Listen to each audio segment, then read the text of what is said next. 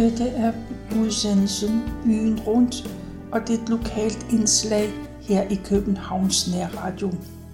Mit navn er Tove Christensen, og jeg har været på hjemmesiden dengang.dk, og der har jeg fundet en artikel, og den handler om livet omkring klassens have på Østerbro. Og det var fra et foredrag, som Ove Brodersen har holdt i 2014 i anledning af 90-årsdagen for anlæggelse af den nuværende Klassens Have. Og han skriver, Egentlig skal vi høre om, hvad der er foregået inden for rammerne af Rosenvængens Allé, Gifjørnsgade, Klassensgade og Østerbrogade, og høre, hvorfor de har fået de historiske navne men vi går også lidt ud over de grænser. Vi skal først langt tilbage i historien. I 1658 benævnes haven som Werner Glaumanns have. Senere blev det til Laurvis have og Adenfelds have, og senere igen Resens Atlas. Her taler man om en inddeling i fire dele. Mod øst grænsede den til Sundet, men nord var det til afløbet Vartovs voldgrave. Hele vejen rundt er der markeret med levende hegn. Og midt i haven var der et tårn med buede sider og løgkublet tag med flag på toppen. I 1679 byggede den pensionerede jæger John Denser et udskænkningssted på rester af et fæstningsværk. Den så fik ret til at udskænke øl og vin samt oprettelse af en skydebane. Huset overgik til Nils Grøn, og det var herfra, at Holberg fik sin inspiration til Jakob von Tybo. Senere blev den store have omtalt med, at der var 218 frugttræer og fem fiskedamme. I 1722 stod der en bygningsværk på 19 fag i bindingsværk. Her var to køkkener med murstensgulve, spisekammer og to stuer betrukket med spånmotter. Her var der en stald med plads til 13 heste. Der var også to fiskehuse. De lå ikke langt fra hinanden. Det ene var kongens fiskehus gad nok vide, om det var Østerbros første gourmetrestaurant. Et par år senere lejede kokken Christian Hansen kongens fiskehus. Han serverer, og jeg citerer, fisk og vildt over fornemme libhavere, men alligevel for en civil pris. Det andet fiskehus, det var et lille opsynshus. Det blev også kaldt for Røverborgen og var en del af fæstningsværket Vartov. Her boede den kongelige fiskemester og holdt øje med, at alt gik ordentligt til, helt fra Holbergs tid. Og det sjove er, at huset ligger der, hvor Holstandsgade nummer 27 ligger i dag. Jo, her kom de fine. Kongefamilien holdt tafel i grev Laurvies have, og her boede også Peter den Store engang. Alt godt kommer så bekendt fra Sønderjylland, og det gjorde generalmajor J.F. Klassen også. Det vil sige, hans far kom fra Sønderborg. Han var organist, men udvandret til Norge og her kom vores hovedperson til verden. Og nu er det så heldigt, at han tog navneforandring, for ellers ville haven have heddet Clausens have og kvarteret Clausens kvarter. Og navneforandringen skete af to omgange, for det har sikkert ikke været fint nok med et, i, med et S i klassen, så derfor blev det til to S'er som i klassen. Det bagerste del af rosenvænget blev i 1726 solgt til direktør Frederik Anton Daneskjold Laurvig. Efter hans død blev ejendommen solgt til klassen. Johan Frederik Klassen forsøgte at uddanne sig som præst, men det egnede han sig ikke til, men han var god til handel. Og efter diverse handelsselskaber, så etablerede han i 1756 et krudtværk og kanonstøberi i Frederikssund sammen med Just Fabritius. Ja, egentlig blev Frederikssund Danmarks første industriby. De blev kæmpe leverandør af krigsmateriel. Man sagde noget om, at klassen snød sig til større leverancer. Men undersøgelser afslører ikke kriminelle handlinger.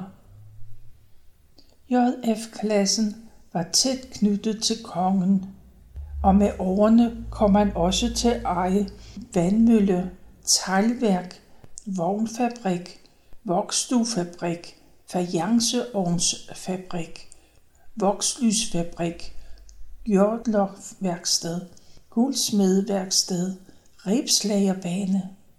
Han havde rådighed over bøndergårde i fire landsbyer. Han grundlagde fiskelejet Liseleje, og hans virke omfattede også landbrug, kvægbrug, skovbrug. Og så ejede han et bibliotek, der ved hans død omfattede 20.000 bind. Klassen havde egentlig købt en lystgård med det tilhørende fiskehus. Han byggede så et nyt lystgård, Justenborg, som var opkaldt efter sin brors kustru. Det var en lidt mærkelig bindingsværk. Huset var udstyret med romerske søjler på forsiden. På bagsiden forestillede bygningsværket et kloster. I den ene ende var der maurisk stil, og den anden ende var det en gotisk stil, eller nærmest en engelsk borg. Men den stilforvirring, det var på højeste måde dengang. Mange mente, at ejendommen var mere ejendommelig end smagfuld. Klassen etablerede også en norsk hytte med stråtag, som man kaldte for Antonienborg. Det var nærmest et større lysthus. Et mindre lysthus, som blev kaldt for Sigestad, var mere i klassisk stil. Det blev også etableret. Denne klassen kom til mange penge, og han fik mange godser og gik meget op i landbrug. I hans testamente, der skrev han, at hans bønders hoveri skal bestemmes på de allersømmeligste og lemfældigste måde, og endnu mildere end lov og forordninger foreskriver. Men der var sikkert ikke mange, der ved, at han oprettede et æredyrkningsskole i klassens have. Han oprettede også et glasværk på Østerbro, men det måtte han lukke igen. Men året efter så anlagde han en fajancefabrik i bydelen. Vores hovedperson var trofast og gavmild over for sine venner, men han var nu også temmelig hård over for sine festebønder og arbejdere, selvom han skabte en del forbedringer for dem. Og så nød han sikkert sit liv som ung hal. Men en dag så han en ung, smuk pige ude i marken. Hun var datter af en af hans festebønder. Han bad bunden sende sin datter op til ham på godset, og hun kom, som herren havde befalet.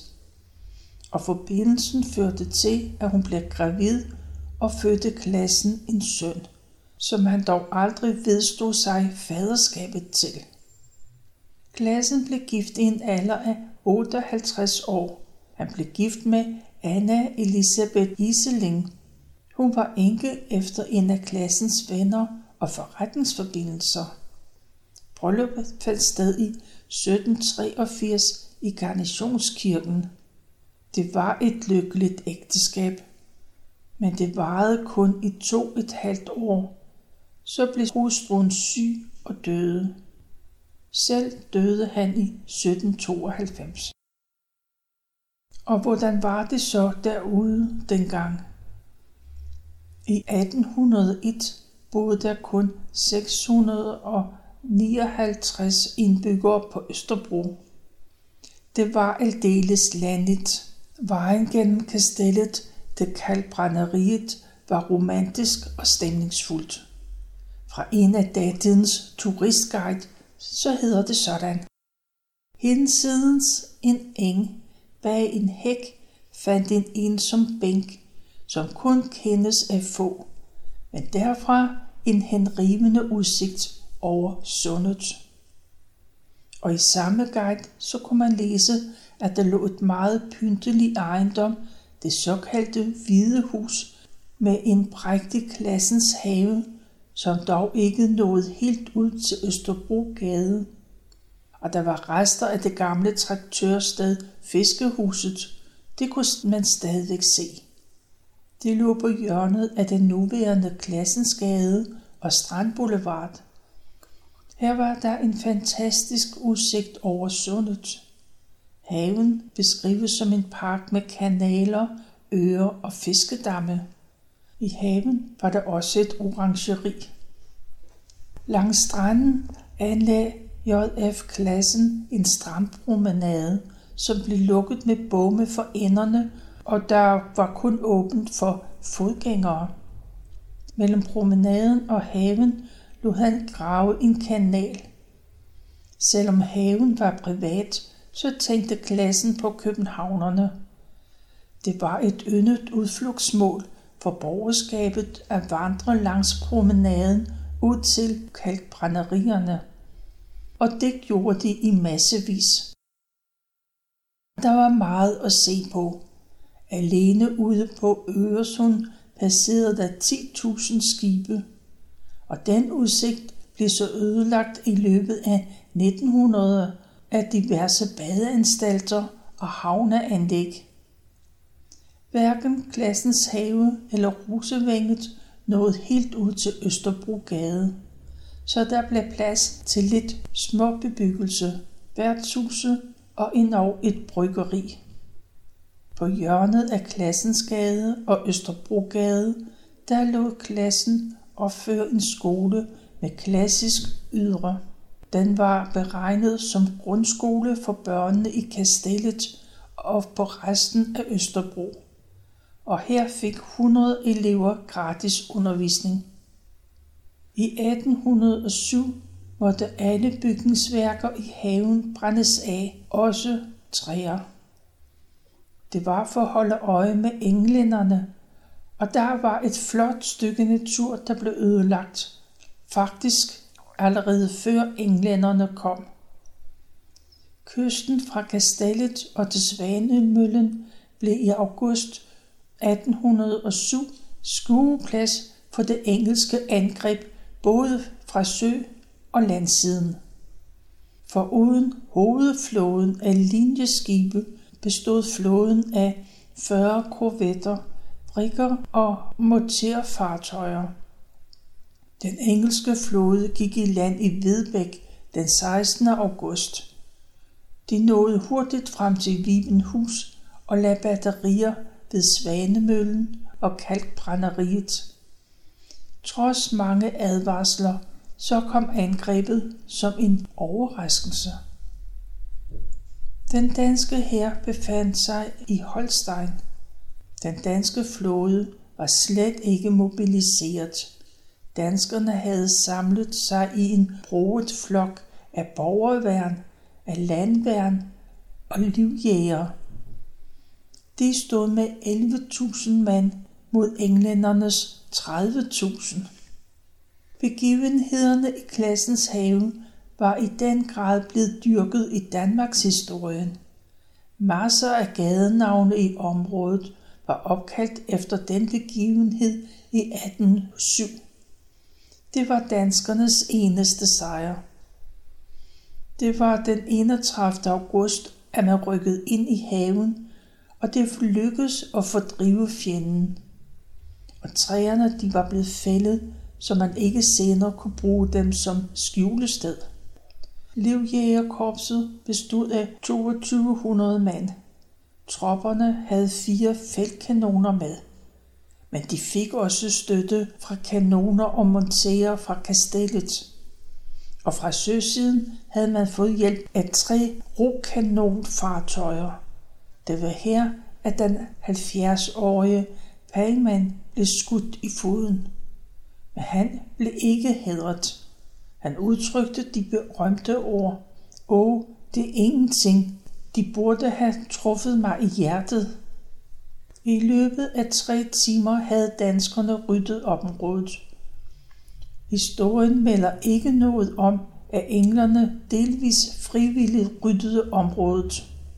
Livjægerne gav navnet til Livjægergade, og medlemmerne de var ulønnede, og de skulle selv betale deres uniformer. Men kongen gav dem både våben og krudt. De opnåede fuld respekt efter den berømte slag i Glassens have, og kongen gav officererne lov til at kalde sig folk. Englænder de sejlede den 21. og 22. august tilbage til England, og de havde 18 linjeskibe, 17 frigatter, 42 mindre skibe med. I alt 400 skibe stævnede mod England. Danmarks rolle som flådenation var besejlet. Kronprinsen havde ellers befalet, at flåden skulle brændes, men den ordre nåede ikke frem. Inde fra helsbeværtning lød kuglernes rumlen fra kejlebanen og kejlemesterens meldinger.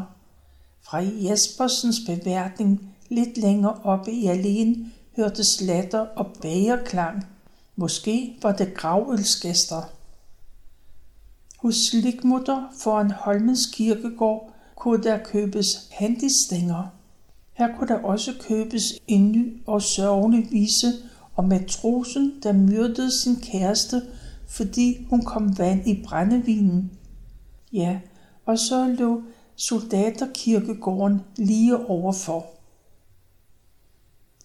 Klassens have lå som et vildnæs i nogle år.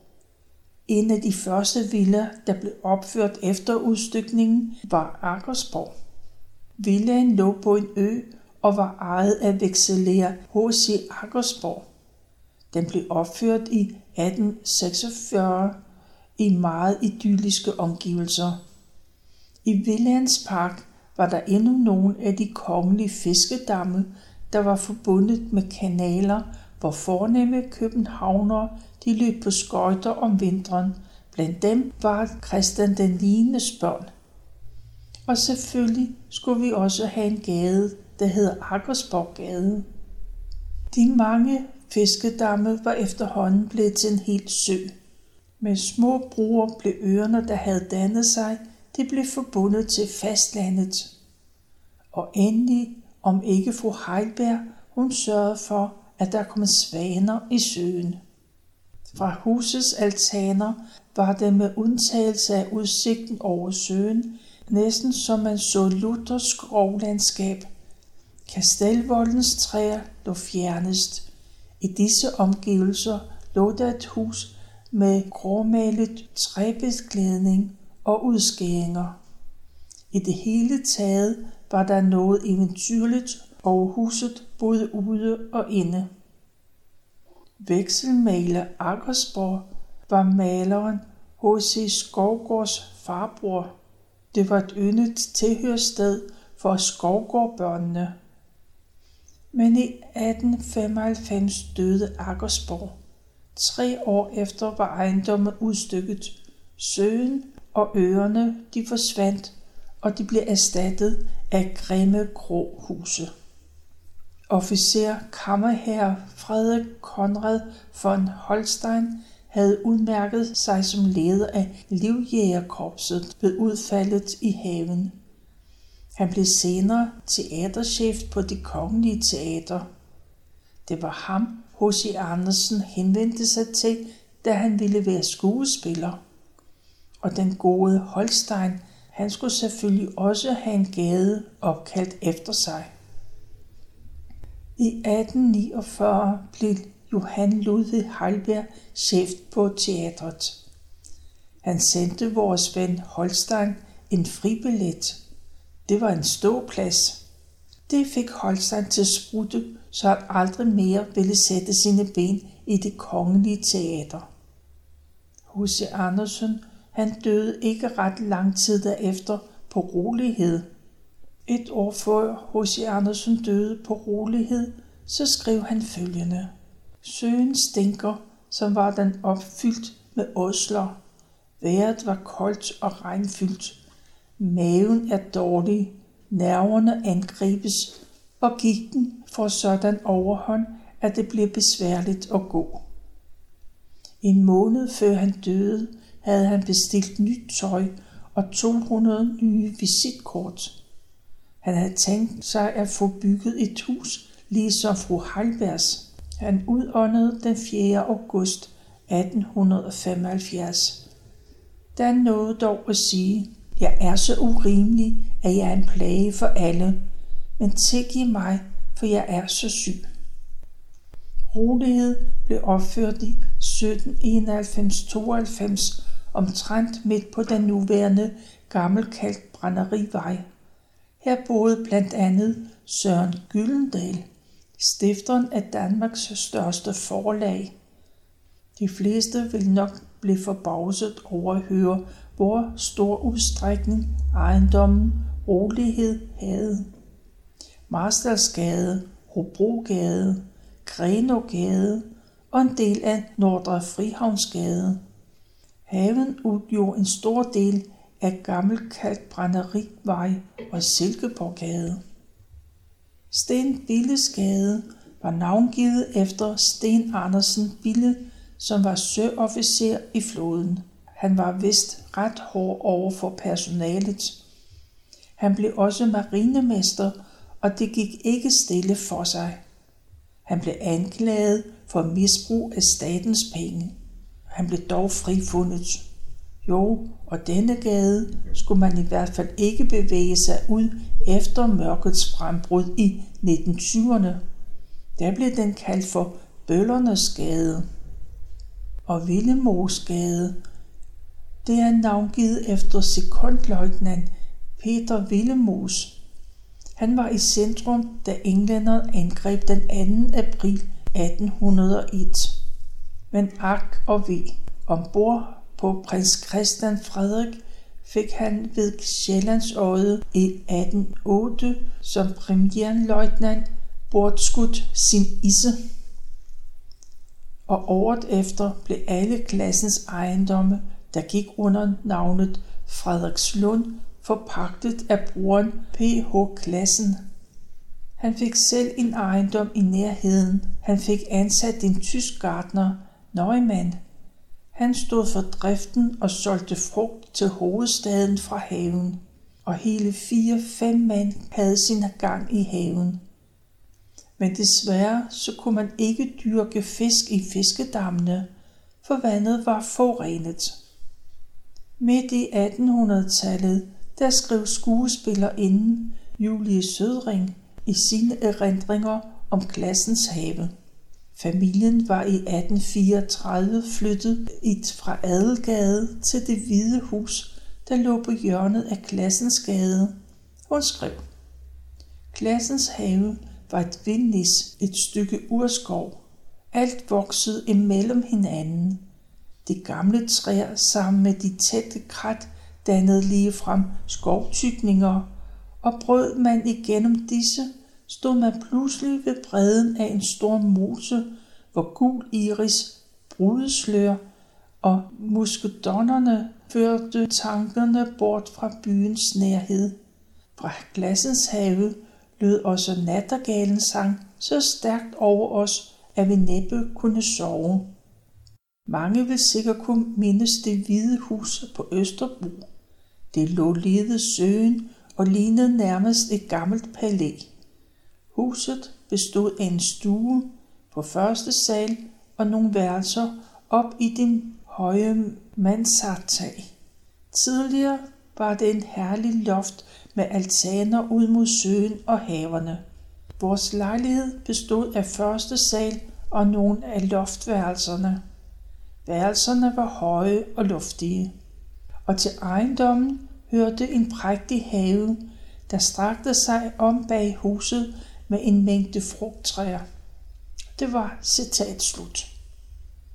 Og der var plankeværk i haven langs en lindeallé, der adskilte haven fra apoteker Møllers ejendom, der hed Vennero. Det hans store have støtte op til klassens have, og med nord strakte Tulins ejendom sig. Julie og hendes familie, der hed Rosenkilde, havde fået lov til at bevæge sig rundt i de herligheder. Landstedet Vennero skulle på et tidspunkt have ligget i selve klassens have, og det blev også betegnet som Østerbros ældste bygning. Stedet kan helt nøjagtigt stadfæstes til klassens gade nummer 11. Som vi tidligere har nævnt, begyndte man at udstykke haven i 1846. Forløbig var der kun langs stranden, og her blev opført villaer, der hver fik en træbro over kanalen til promenaden. I 1880'erne der rykkede fem høje huse over dele af klassens have. Holstadsgade og Villemosgade de blev udstykket. I grunden er det mærkeligt, at ikke et eneste af de historiske træer fra den oprindelige have er bevaret. Klassens vej blev ændret til Klassens Gade i 1889. Den vestlige del af vejen hed dog stadigvæk Kastelsvej. Gaden dannede indgang til kastellets fra nord, og en del af vejforløbet var adgangsvej til Justensborg, og i øvrigt så blev Victor Borge født i nummer 40. Hvor den nuværende klassens have ligger, var der omkring århundredeskiftet anlagt kolonihaver. Da man i 1920 gravede fundamentet ud til KAB's kompleks, så stødte man på skeletter. Der skulle angiveligt have været i tusindvis. Rygterne gik på, at det var en kirkegård for britiske faldne efter 1807. Men de mistede ikke så mange soldater ved den lejlighed. Men det er nok snarere en rest af en pestkirkegård fra 1711. Der blev København ramt af asiatisk byllepest. Den sidste klassen arving var brorens søn Michael. Han nu opfører lille Ejegud nede ved strandpromenaden. Lige i nabolaget lå et eksklusiv idyl. Her var der en ren idyl for dem, der havde penge nok.